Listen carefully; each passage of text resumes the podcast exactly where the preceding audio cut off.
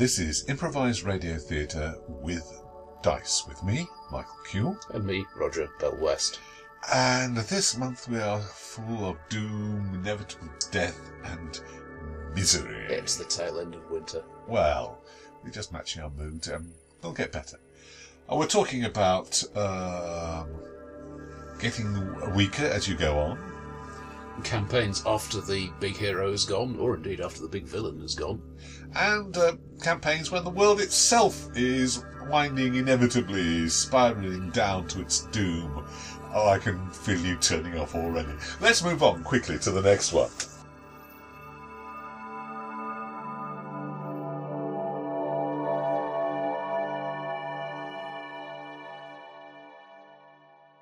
This segment, and um, a fair bit of what we're going to talk about today, sparks off something we heard in one of our favourite podcasts, Ken and Robin talk about stuff. They were holding a, a live question and answer session at a convention in Texas, I think, and somebody asked them, "What about a campaign, a F twenty uh, D and D campaign, in which you start out with players at level twenty, and over the course of the succeeding weeks, their levels and powers dwindle?" Um, Ken and Robin both said, not unreasonably, well, where's the fun in that, exactly? Um, pointing out that D&D and most fantasy role-playing, most role-playing is a power fantasy. You get better, you become bigger and more powerful heroes, though there's a fair bit of modern uh, narrativist games that uh, don't bother with advancement and say, "Hey, you- you're, you're ludicrously powerful Yeah, at the e- start, you only even- get a little bit." Even then, you're you're the iconic hero who's good at stuff. Yeah. All right. But it struck me, perhaps because I'm getting old and gloomy, as a thing you might actually do. So I'd like to discuss this. You are doomed. You, your player character group is doomed for some reason to get less and less powerful, to fade away. And you have to do something before the end. Can this be fun? My immediate thought is that you would absolutely need to treat treat it as a metagame thing. You've got to have player buy-in for this Yeah. on an explicit level, Yes. precisely because it's it's not the convention of games. Um, I know some players who who get really quite unhappy when bad things happen to their characters anyway. Yeah. Um, and I think you, you you'd want to make it explicit. This is this is a da- a downward trend. Consider, have you ever played uh, GURPS Special Ops mode? Uh, no, I don't think I ever have. One, one of the things in, in that book for third edition was you've got these hugely highly trained people, Yeah. and they are training all the time when they're not actually on missions. Yeah. Why is that? Answer: If you have a skill that's unused for a bit, it's going to get pushed out of, out of your mind by other stuff you do. It, it's a skill decay mechanic. You Yeah. don't use a skill for long enough, it goes away. And I think that is the single most unpopular rule Yeah, I've ever come across. You have. Players hate this. Well, I, I, it's one of the things that I found difficult with the original setup as they put it to, uh, as they put it to uh, Ken and Robin, uh, is that I never understood the uh, the the thing in D and D where you lost levels if a wraith or a wight or wight or one of them things touched you. I never understood. So these things touch you, and you roll back your last uh, two years of adventuring and going out and doing stuff. From a game stuff. mechanical point of view, it's easy I- to do. No, no, I, I- think that is specifically because if if you drop somebody's strength or constitution, it would Yeah. have a relatively minor effect, and it's much more on on the fighting types than on the non-fighting types. You roll back experience levels, that makes them less capable characters. I, I, I see this as representing some, some sort of spiritual weakening. You're just less good at what you do Yeah, be- because your heart is quavering. yeah. Except that you learn stuff along with it. It- it- it- anyway, leave, it, leave to back one, leave it to one, one side. I never saw that as fun. But what it struck me as is if the this can happen if something really bad has happened to you, or it can happen in the natural course of events. It can happen as a curse. Some god or uh, the evil villain has injected you with his uh, with his la- latest doom machine, and it's going to eat you up from inside. You have a terminal disease. And then I thought Yeah. about the terminal disease at his old age. I think again the the reason for do, for doing it explicitly is that if if I'm playing a typical game and somebody says your character's been hit with a curse, you're going to die in six months, Yeah. I'm most likely to spend that six months looking for a way to get the curse off. Yeah. In which case, And that, that that's what the standard narrative shape does. yeah. But what you do in, in order to make this interesting, well, first of all, you make the curse inescapable. You make, yeah. This is why I keep coming back to old age, not just because I'm old, but because I think it's the strongest f- form of this idea. Hmm. Is that you are you, you're past your best. You have reached the point where you have extreme. You you are the silver horde in uh, in the last hero. Uh, Yeah. you you you have reached the very peak of your knowledge and ability, but your body is betraying you, and you're starting to go down. And there comes a point where old age and cunning no longer beats uh, youth and simple strength. Yeah, uh, another reason to do that is is that if there is a specific responsible party that you can point at and stick a sword through, it would not be entirely unreasonable to suspect that if you do that, you might get better again. Yeah, Which would be a, an interesting thing in itself, but it's not what we're talking about here. it would be an interesting thing in itself if they tried that and it didn't work. I You you mentioned uh, when we were talking about this before, Robert Silverberg. Yeah, dying inside. Dying inside. That's uh, thank you for bringing that back, back to my mind. The, there's a uh, for those of you who haven't read it, it's a novel uh, by a science fiction author noted for being able to get a bit of good grump misery into his uh, narratives. It's about a, a powerful telepath in a world which doesn't have many telepaths, and he has discovered that his telepathic gift is going away the thing that has made him unique, the thing that has made his whole life have meaning, is dying away, and the climax comes when, for one last time, his gift opens up and he sees the minds of everything around him in one last moment of beauty, and then it's gone. It's a lovely book and deeply depressing. Hmm. What what I was thinking about here was the thing that you need to do to make it urgent is give them a thing to do which only they can do. Yeah, the the basic idea of your your competencies going backwards is not enough to sustain a campaign on its own. You need to have a goal that you need to complete before you get Yeah, before you can't anymore. yeah. The well, all right. Tra- how's this for an idea? You are the great heroes who saved the world um, a generation ago. You've had your reward. You've uh, become um, the, the high priest. You and retired. You've become uh, the lord of the, uh, the lord of the land and handed it over to your son.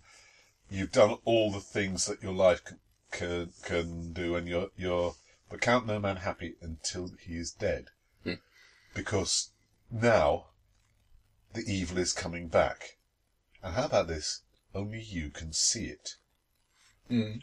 There's a.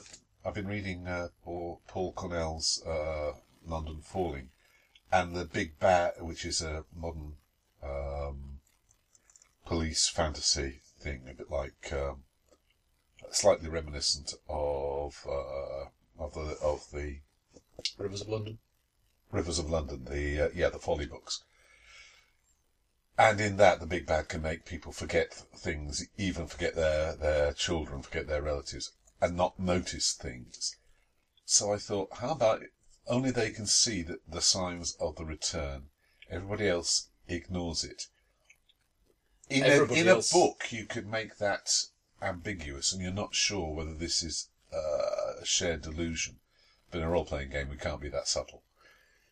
Everybody else in the world is saying, "Oh well, yeah, you know, you, you, you just accept you've you've had your day. It's time. It's time for the other Yeah. guys now. You you you- you're making up this problem just to get some attention. Yeah, that's the way to do it. Uh, but but they are, of course, because because you don't want to be too tricksy about it. They are, of course, absolutely right. And Uh, the way I can see to introduce this is take each player through individually. yeah, and and, and they're, they're wondering, "Oh, am I hallucinating this? Am I not? They talk to their old mates, and their old mates have seen it too. yeah, that's that's that's the way. Yeah, individual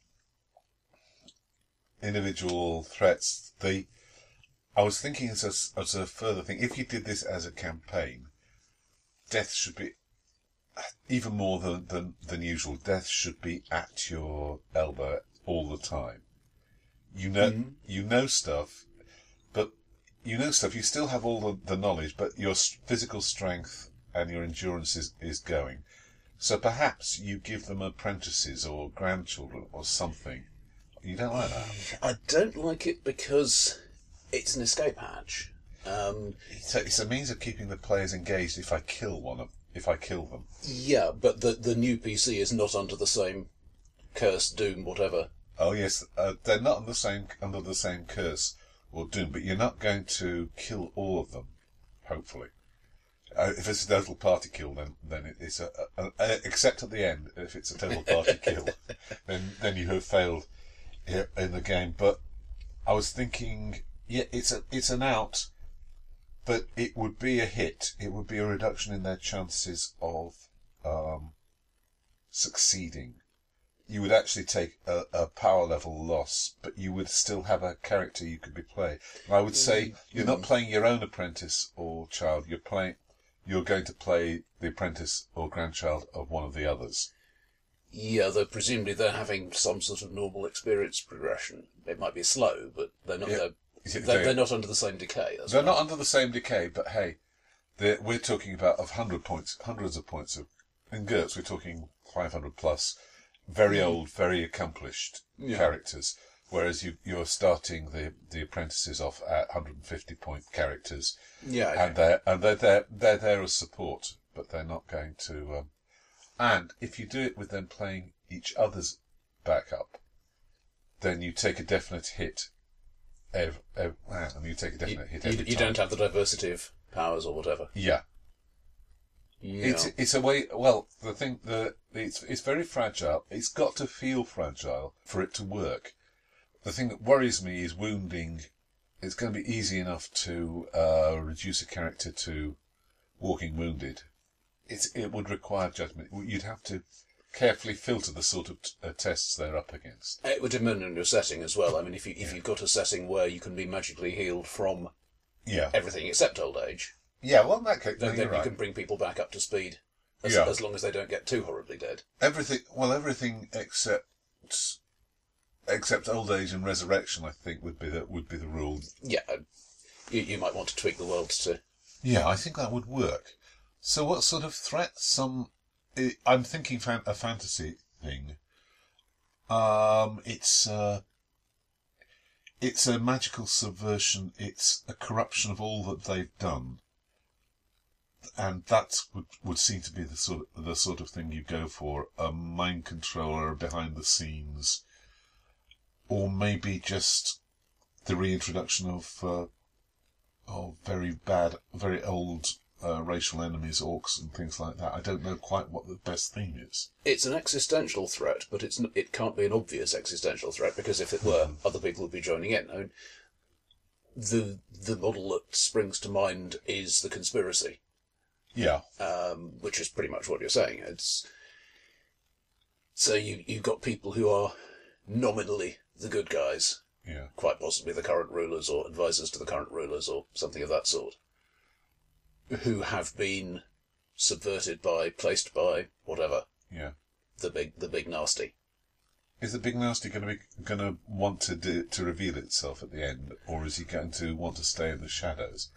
I think Uh, I I, th- I think think you- it you- should want to. I think you want- ha ha ha. You want it to be revealed Yeah, because part of the catharsis of this is not only that you you kill off the big nasty, whatever form that might take, yeah, but that you are proved right in, in your in your Yeah. last madness. Everybody said, "Oh yeah, what what are you, what are you up to these days? You're, you're you're going mad in your old age." But no, you were actually correct. yeah. I, And I, I think that's necessary to, to, to give proper satisfaction. yes, at the I think uh, you, you reveal the king is you reveal the new young handsome king who everybody loves is in fact uh, the the the old enemy returned and reincarnated. Yeah, I think that's the way that's the way to to, to aim for. But The, there the should emperor be really is a demon. yes. Have I done that one before? yeah, I, but it should not be as obvious. It, uh, there should be kindness and charity and niceness on the surface, and then tear it apart. Yeah, it, it has. It has. It has to be convincing to, to a first approximation, everybody else. Yeah. There It, should, it, it has to be pretty subtle. yeah. Actually, the model I'm thinking of is the Master becoming Prime Minister um, in Doctor Who, or something, something like that, and the, a, a, a, a subtle corruption hinted at, and uh, um, there should be a number of stages. It- no, it's worse than that. No, it's worse than that. No, actually, it's even worse than that. And if you have a graduated reveal, that that's an excuse for well, a the apprentices going over and saying yes, you you were right all this time, as Yeah. the PCs die, uh, and possibly for them to gather allies in a small way before the big reveal. Yeah. That if you're doing the mind control forgetting thing, then that that should be a, a limited possibility. Yeah, I think what Falls of Decay, apart from just getting but cons- consider what happens when they have to ally with the other loonies because the other loonies are the only people who believe them.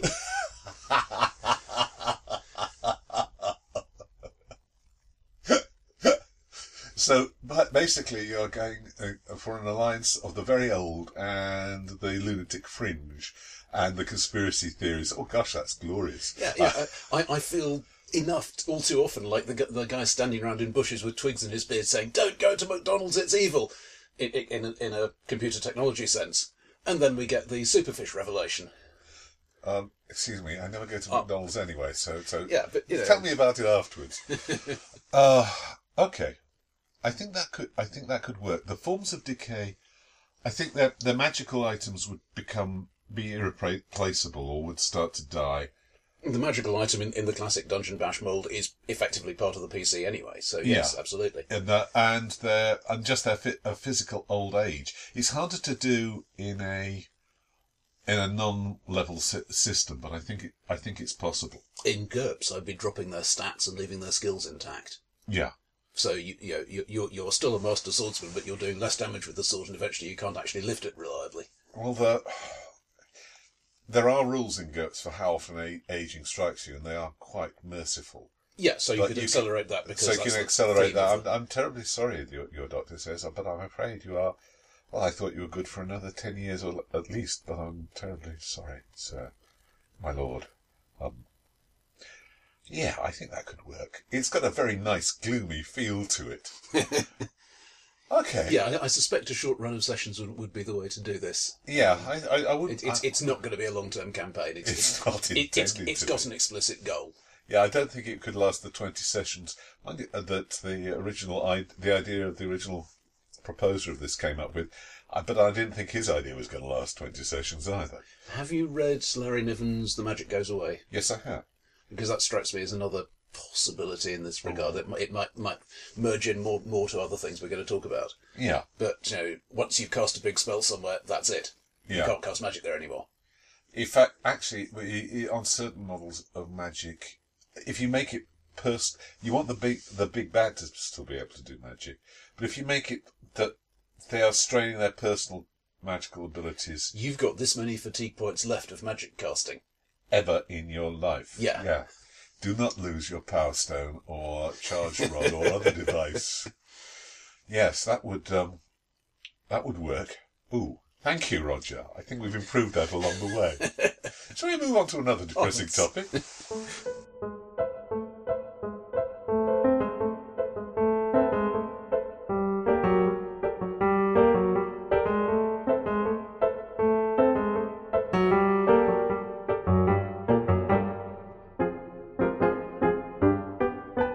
comes out of something I think we were saying a month or so back, and also out of me going to see the new film of Into the Woods, which I recommend, uh, even though they do cut uh, two of my favourite songs. Three. They cut a lot, but never mind. um, it's, it's still a good movie, and Meryl Streep is wonderful as the witch. What I was going to say was the point of um, Into the Woods is that it tells in the first half um, an interwoven v- version of all the uh, several of the standard uh, fairy tales, and then in the second half it ha- asks what happens after Happy Ever After. Mhm. And one of the things I was thinking about was what happens if you take a world with a big iconic hero and then kill him off and leave it with just the second string characters, the other characters, the supporting characters as the main interest. Buffy after Buffy's been killed. Um, The heirs of Conan. the heirs of Co- Conan. Yeah, can you make? I asked this last time. Can you make Hyperborea, the Hyborian Age, I beg his pardon, interesting without Conan? Is it as interesting? Is Well, there have been role-playing games based on the world in which it was not required that you play Conan. yeah? Uh, I've never played any of it. No, they, they've never made a huge impression on me either. But There's a new one coming out. Even material for GURPS. Um, Okay, so let, let let's let let's take a look at this. Let's take a look at um, New York, 1930s, super science in the background. Uh, you're the fa- fabulous five, or whatever they were called, and Doc Savage has just bought it. He has plunged from the top of the Empire State Building um, to, to to street level, and uh, the only trace of him is a large splat.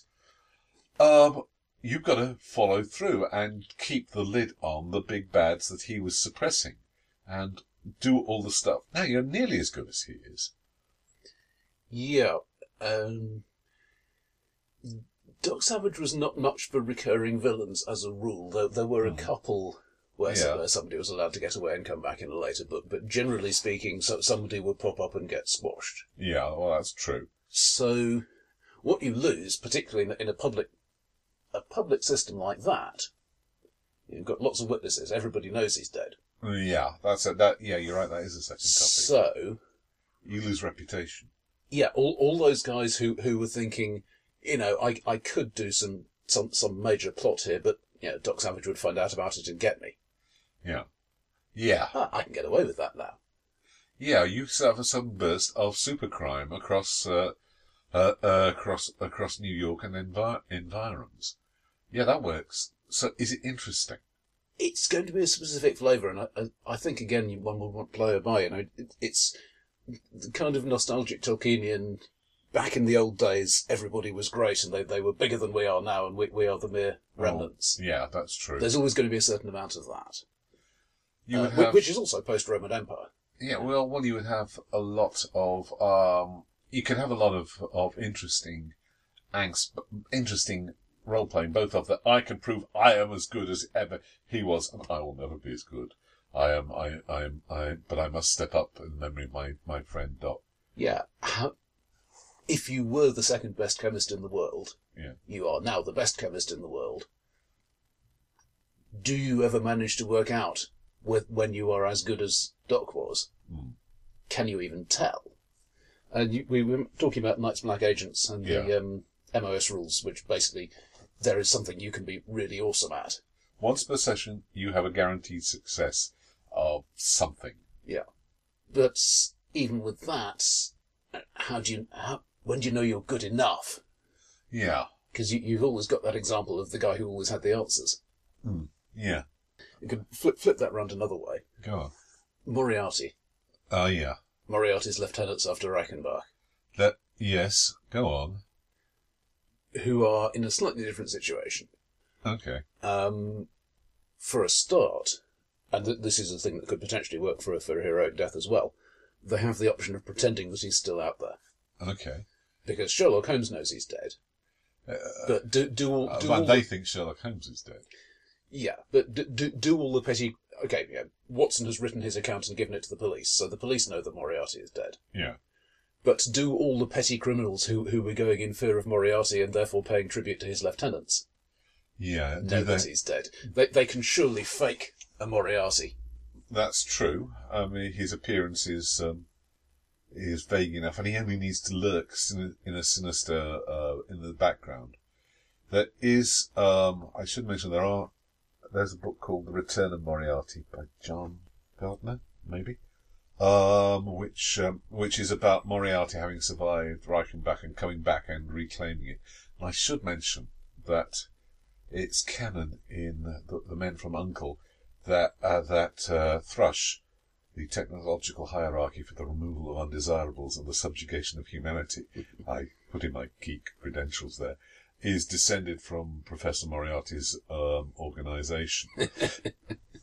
so yes, you've got But Yeah. you, you, you've got there, let, let's say your PCs are the, the major lieutenants. yeah, They've got a reason to hang together because this organisation gets them more than they could have as individual squabbling crime bosses, yeah, even if they're fairly specialised ones. They've got a reason to fight against each other because they don't, they know that they don't have Moriarty keeping a lid on them anymore. Hmm. So they, they want to score points off each other just in a small way. Then the, you know, the, the police, the police can possibly be fooled. yeah. You know, yes, yes, this guy told us Moriarty is dead, but you know, somebody's running it. Though I would hate to have to report you to the professor. I um yes, actually this this is entirely possible. There are plenty of threats, um, and plenty of challenges and plenty of interpersonal um in, in, interpersonal rivalry. The more the more sensible um, members of the five man board would know that they can't they they need they need each other. But there's bound to be one megalomaniac in the bunch, one person who has to be in charge. They're not stable personalities, but it would be interesting to play out. This does start to sound as if it might might be suited to something like Hillfolk, where Yeah. it, it a lot of it's about personal agendas and scoring points off people. Hmm. I have problems with with Hillfolk. Yeah, most- but con- conceptually, but, it's- it's but that- it's that- conceptually, that it is a drama. game. It's a drama system, so, uh, so, a sort of a proposal. Yes, and um, thing we were talking about is um, perhaps a, a holdover from the um, previous topic. yeah, Uh, you, you mentioned a campaign where, where your heroes were the heroes who had killed the gods. Yeah. Oh yes, I had um, I had uh, an idea basically um, that people keep wanting me to put in purely atheistic worlds, and, and I tend to be an agnostic myself, and I even like having gods in the game, but people say I have too much of a theological obsession. And the only way I can see to actually put in a, in a game in which you're absolutely certain that there are no gods is to kill them off Publicly. And publicly. Yes, you know, um, have them have them have a bunch of of uh, theoclasts uh, climb up to the heavens and and and and slaughter the lot of lot of them across uh, across the skies, uh, tipping their bodies into the ocean. I, and I feel this would be, uh, and they feel this was a good thing because the gods were bastards Mm-hmm. and they were the great heroes, and they get old and they decay, and then they see evidence of the gods coming back. Of some people, they they fall up tugging swine, trying to raise the gods from uh, from the dead to pump or create a new god and pump. And one of one or more of the uh, of the heroes is trying to get maybe maybe he, you're not the, the dying heroes here. Maybe you are their um, cat's paws or apprentices or the ones they have passed the, the torch on to. Say, root them out. Root them out before they manage to get another of the divine swine um, up there sucking mana out of people. Do it now. Do it now, or you'll. Does that work? It's a similar example of a problem that most people in the world don't recognise as a problem at all, Yeah. rather than it's too far away and uh, we, we don't don't have great big swords anyway. Um, it would depend on the sort of. Um, a lot of it would be finding out what's actually going on. I mean, is is it that the gods are spontaneously regenerating, or is it that people are generating them in some way, wittingly or otherwise? Um, I would say. Uh, Well, it, it's a thing for them to discover. Is my point. thi- yeah, The- no, the- the- it- these are all possibilities. There's all possibilities, yes. And it depends. The, the, you would have emotional conflict because some of the people trying to raise the gods are doing it for nice people reasons. We need a goddess of of uh, of, of healing now that the plagues have all returned. We, we might like having a harvest reliably each year. yeah. Um, we what, uh, this science stuff isn't working as well as, as, you know, simple prayer used to.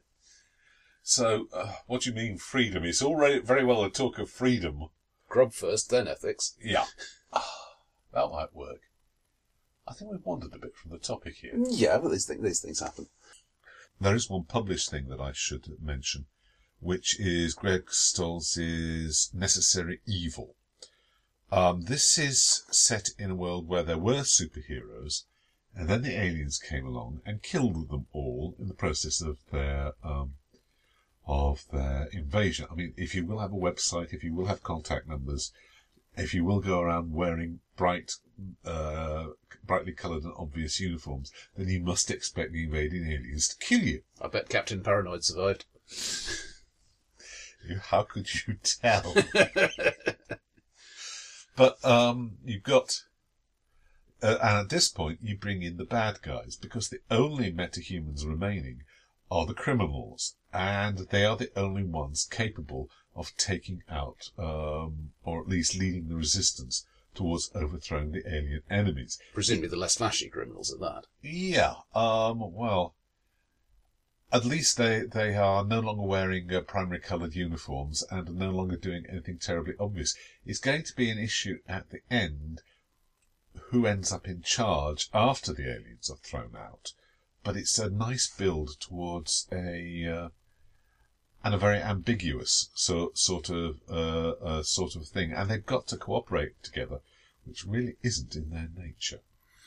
Yeah, and I would certainly be looking at stories of Second World War resistance groups for this. Yeah, we, Yeah. We, we all have an overriding goal of getting rid of the invaders, but we have wildly contrasting ideas about a how we're going to do that and b what we're going to do afterwards.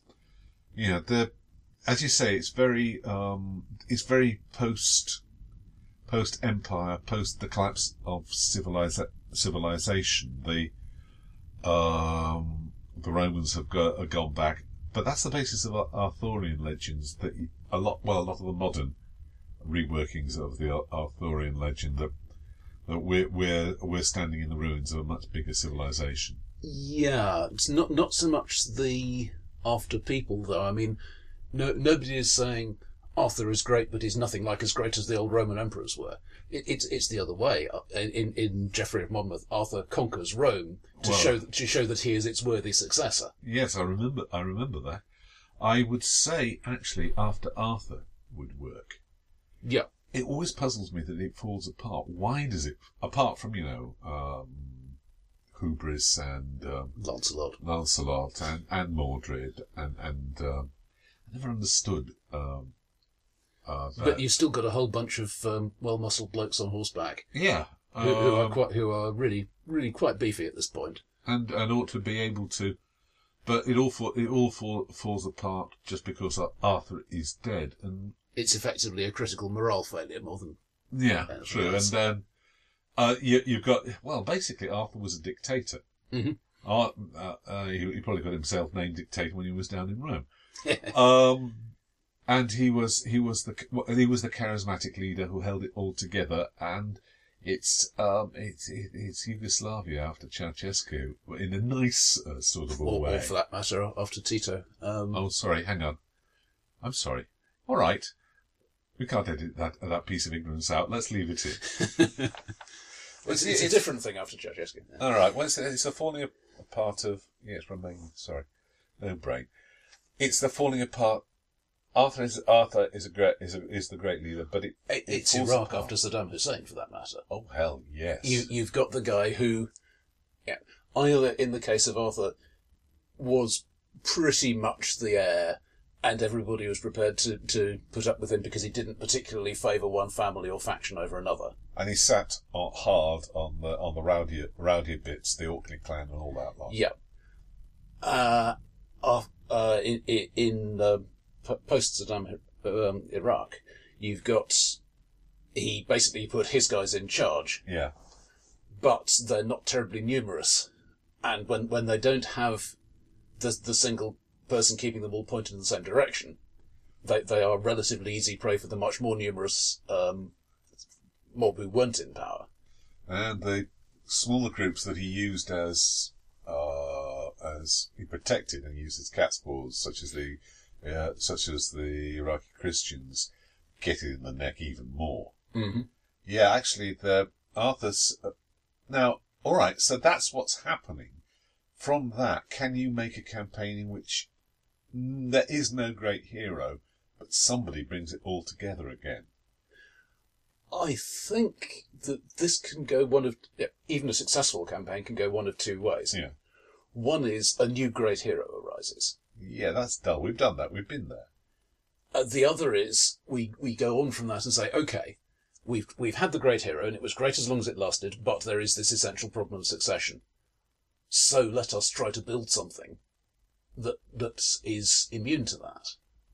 It would require a political sophistication that isn't common, but it could It, work. it's it's not your usual campaign, certainly. You've got, you might have a few fragments of the t- round table left. I mean, they all seem to vanish very, very quickly. Um, whatever, ha- uh, but I can imagine Sir Kay, in his extreme old age, giving everybody very bad tempered advice. Which is Uh, always right. Which is always right. yes. I told you, I told you that would happen. Didn't I say if you did that? Didn't I say? Um, and, and a few, and a few others surviving to try and bring it all together. That might work. All right. We ha- that's, a, that's a good idea to round off, uh, off the, the session. Um, uh, the king is dead. Long live the governing council. Let's try to get it right this time. Yeah. Bloody Merlin isn't around either.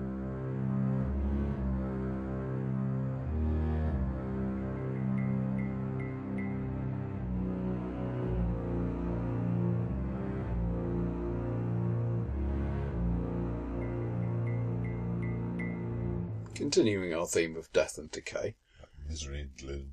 Yeah. what about the campaign where things are getting worse? Not the big apocalypse, because we've talked about that before, Yeah. um, but the small grinding down on the way there. The, the, the world in general is just going a bit downhill, which is a common feeling these days. Uh, Yeah, well, uh, is it just our age, or is it, or is it, or did the young people feel miserable as well? I wonder. Yeah, they feel mi- miserable in a different young people sort of way. All right, all right, I remember that. Um, what one of the inspirations for me for this is the classic BattleTech setting. yeah, uh, where you've got you know fusion powered giant walking robots and starships and all sorts of neat stuff like that.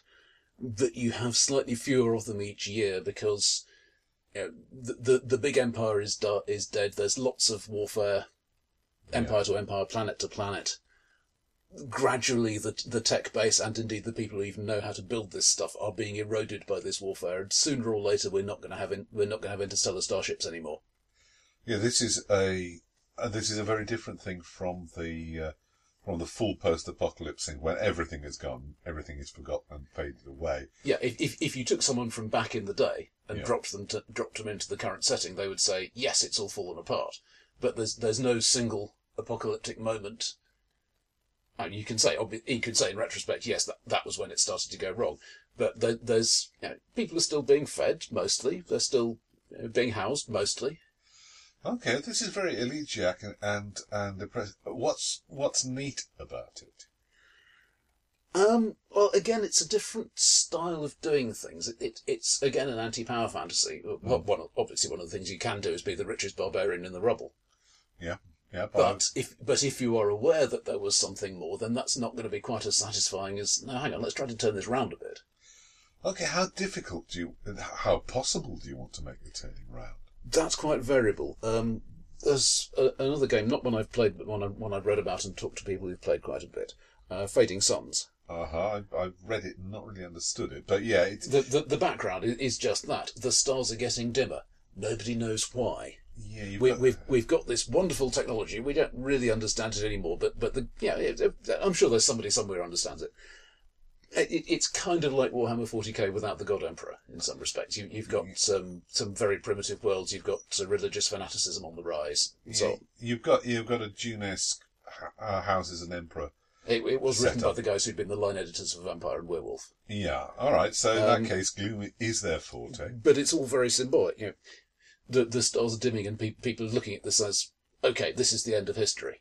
Yeah. um, the last judgment is at hand if, if they're that way inclined. It, you you get all the sorts of millennial madness that may or may not be historical, but uh, You also got decadence and corruption in everywhere. everywhere, and people, and there are very few. Uh, there are very few points of light, and even those are fanatics.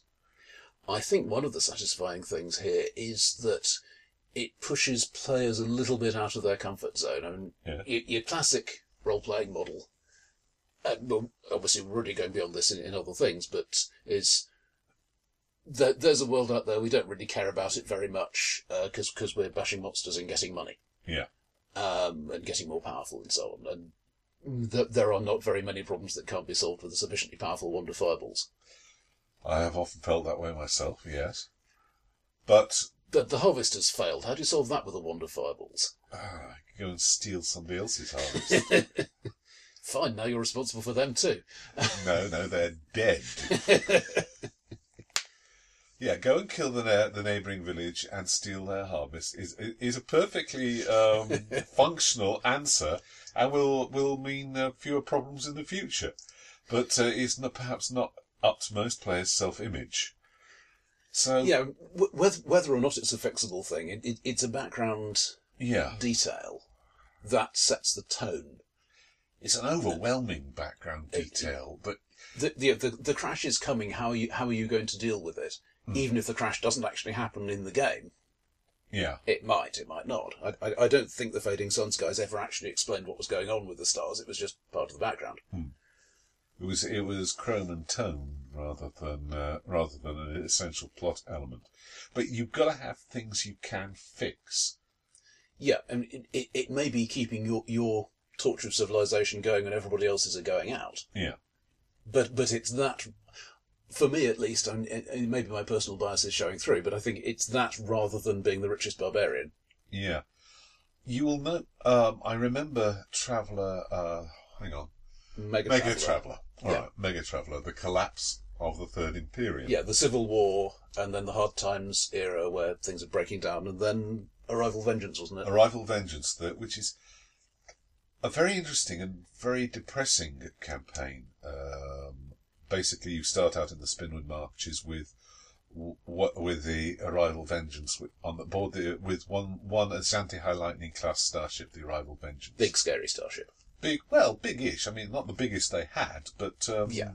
But uh, way, way bigger than pcs are used to being well, involved with quite, yeah. Um, a, a, a, ma- a major naval asset, and you've been sent out to, to traverse the, the the collapsing Imperium, find out what's out there, and at the end of it, uh, spoiler warning, spoiler warning, and at the end of it, you find the Emperor. He's still alive. Yes, he's the real Emperor because what got assassinated was a clone. And he says, I'm terribly sorry, guys. I can't hold it together for you. This is it. It's going to go to, to pieces. And you get to go home with that depressing news. But you've had a very interesting trip along the way. and for straight, several reasons, people did not find this setting fun. Um, and it was then, um, then he crapped on still further by releasing a, um, a cybernetic plague, or it was basically I thought that was already, I think thought that was already in there by then. by then it could have been, And but basically cer- it was going to collapse things even further. the, the, the, what one might call the Mega Traveller section of, of Traveller's history, which, Yeah. which starts with the assassination of the Emperor, ends with Arrival Vengeance. Yeah, is it, there's things getting worse. There's the civil war. Then then you've got the virus, which basically gives you ghost ships, that that ghost vampire ships, however you want to look at them. Hazardous navigation, let us say. yeah. And- Sapient as it's a navigation which will eat your ship and take it over, And you. and you. The thing that's odd about this, and yes, it was hugely unpopular at the time. Yeah. I wonder how much of that though was because people were used. Yeah, a lot of the target audience had already played Traveller. Yeah. were already playing Traveller. They had their long running campaigns, they had their long running PCs, they had. Yeah, it, it, all right, it, it's 50s science fiction largely in its influences, This is yeah. but they had that. They they um, they were used to playing that sort of campaign. It's it's basically positive. That there's nasty stuff out there, but it can be dealt with. Yeah. And all of a sudden they were in. No, th- this is going downhill. If it had been, if it had started from scratch as a completely new universe, would people have been as hacked off in it? I don't think so. Well, no, the people, I mean, Steve Jackson Games did get the, the rights to reboot without the assassination and the Yeah. subsequent events in, in GURPS Traveller. And that has that was moderately popular and they produced um, a fair amount of stuff. Some very For it. good books for it, yeah. Um, and then you get the fun of uh, Traveller, the next generation, no, Traveller, New- the new new era. era, um, where you get where you get to rise from the ashes. Which is an interesting idea in itself. It, it's a, a bit of a divergence from our primary topic, but um, quite fascinating, I think. Yeah. Uh, the, the idea of uh, you, you you may have an old star chart that says roughly what the worlds were like before everything went to pot. But that's only a rough guide. It'll tell you where the planets are, but it's not going to tell you how many people are alive on them. Yeah, there is a there's a there's even an iteration of Traveller which is set in the founding of the Third Imperium, which is rising from the ashes of the Second Imperium, so it's a recurring theme. But going back to doomed worlds, Yeah. what can you do to make a doomed world fun? If you can't do anything about the doom, if the thing that's dooming it is a thing you cannot touch, look at uh, Left Behind. Yeah. All right. It contained many world building absurdities and even more theological absurdities, but it could actually be Often quite a in good, tandem. quite a good game setting if you hacked it about a bit.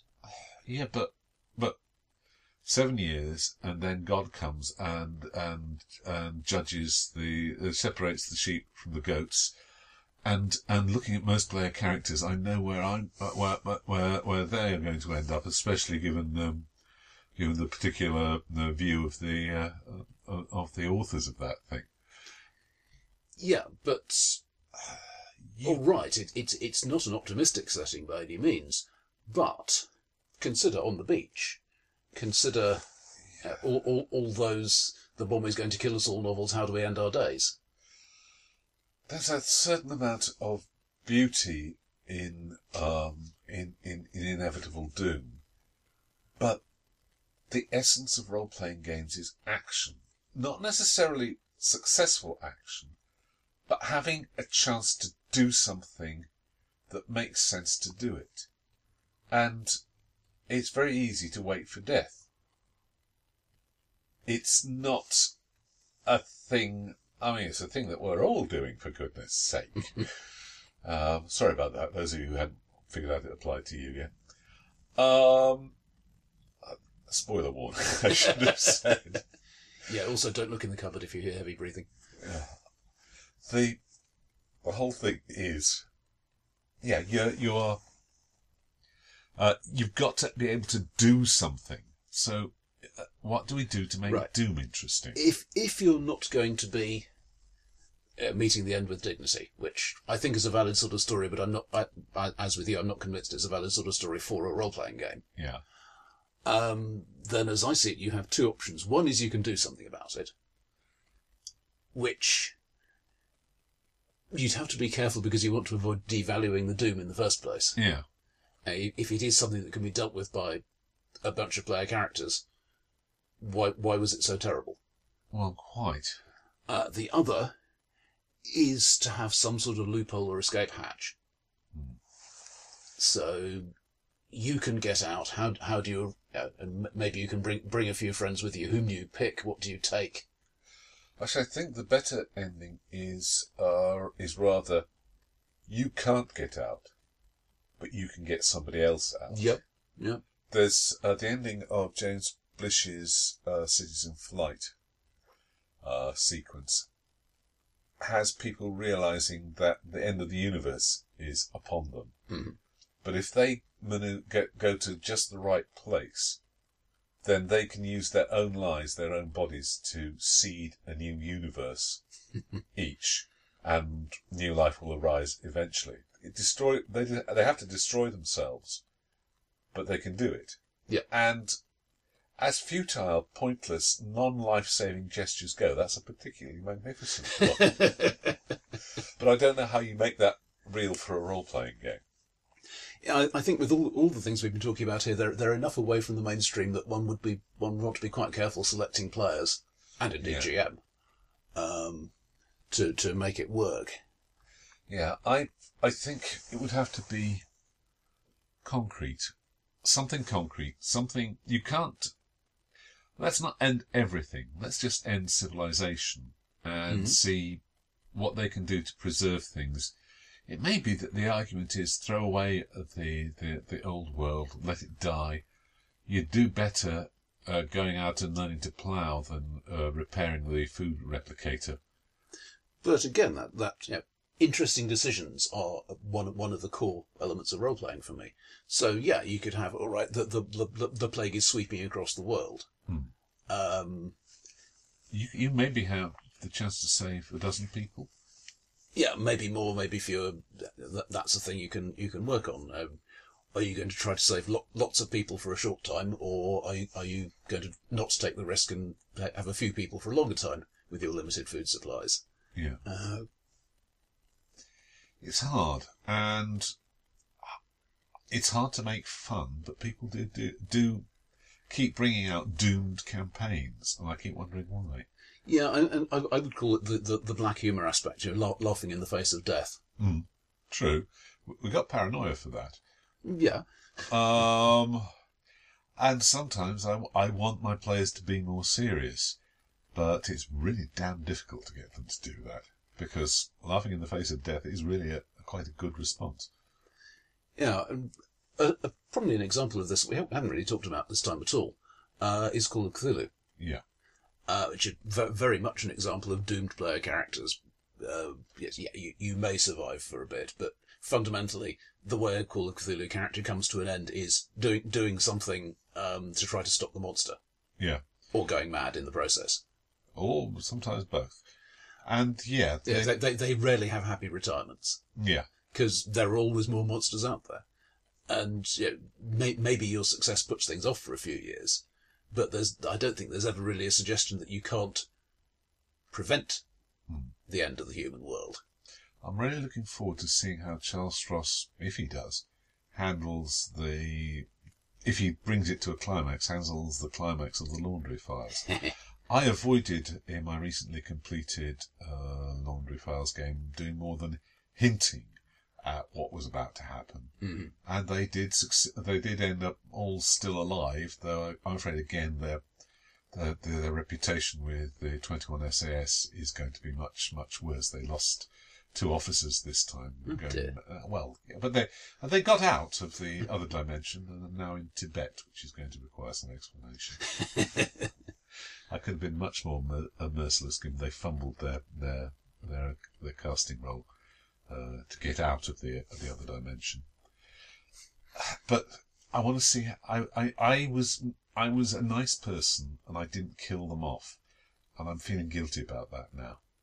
But I want to see how Charles Stross deals with um, deals with things getting worse. He's starting to do it in the in the in the latest uh, books. I want to see how he deals with things getting worse, with the end, with the threat, and uh, how long he lets Pinky in the Brain live. And say, oh my God, Pinky in the Brain has Adam and Eve. I've just had a terrible flash. But yeah, it, it's some some sort of uh, pu- putting the end off Yeah. is a valuable thing in itself. You put it off twenty years, that's another whole generation. yeah. Maybe they can put it off another twenty years. All right. Um, getting either yourself or other people out. I, I, I think these are all better than actually preventing it in in a one, once for all way. Yeah. On the other hand, if I were running the Fading Suns thing, I'd want to know what was going on and I would too. I'm, I'm that sort of GM. yeah. I'd want to have it. I, I, I don't like having a hard separation between. I, I'll probably use the wrong terms here, but the, the the props and the flats at the back of the stage. yeah. In a role playing game, I want to be. Able, if if a player wants to say, "Okay, I'm going to uproot that tree," rather than just pick up this dagger, Yeah. I don't want to be saying, "No, no, you can't do that." Yeah, I want. The thing is, uh, with something like the the sun's going out, you're going to have to invent um, consistent uh, techno babble, Yeah, and, And- you're going to have to have a reason why, and a reason that they will accept and understand why um, it either can or it can't be fixed. Hmm. And you're going to have to have, and that's given that it is a poetic idea. The suns are going out. It's rather hard to do. Yeah. It's it's a compelling idea. I mean, I've never played the game, as I said, but uh, Yeah, well, it's a- it- it's a beautiful it's example the, It's the big part of it that I remember. Yeah. I, But I, how- would- I would love to explore that more, but you know, are you going to play a party of astrophysicists? Well, probably not. Yeah. E- even corrupt and decadent astrophysicists. But you could you could say yeah. You could say actually it is your star drive that's doing it. And everybody, if everybody just stops where they are, then everything will be fine. And we are go- going to have to go from world to world and tell people that, oh, by Starship, ah. and we're going to have to build some of them are going to have to. Some of them are going to argue with us. You're going to have to build war starships, aren't we? Oh, dear.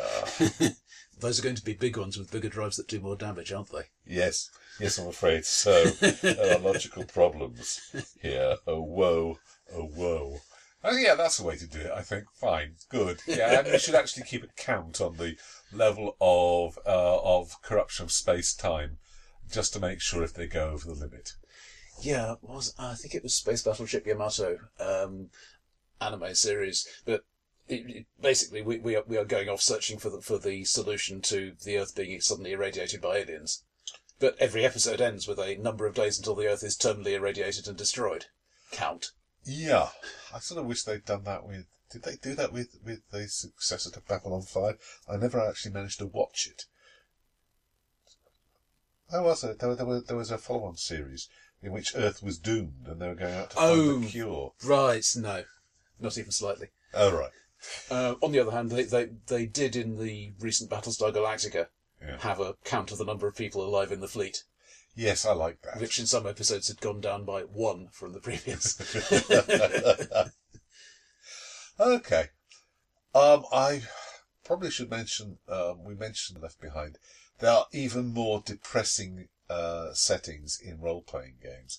I remember coming across one after, set after, I can't remember the title now, I'll have to look it up.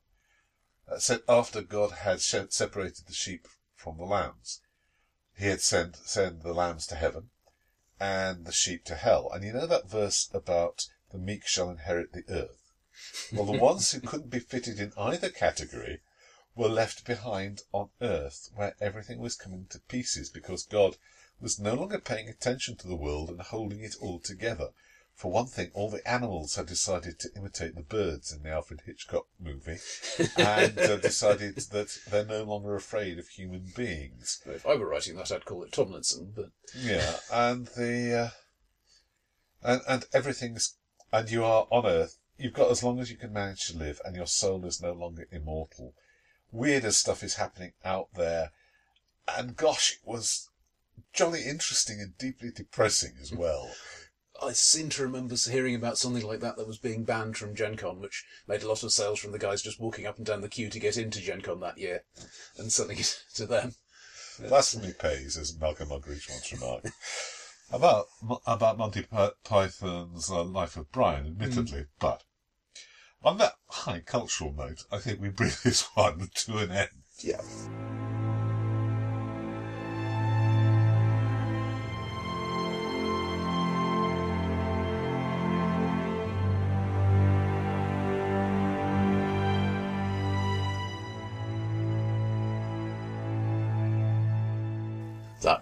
Improvised radio theatre with dice, with me, Roger Bell_West. And me, Michael Cule. If you have uh, any topics of doom, gloom, and ultimate misery you would like to share with us, uh, you can leave a message on the website or send us. Podcast at tekeli.ly.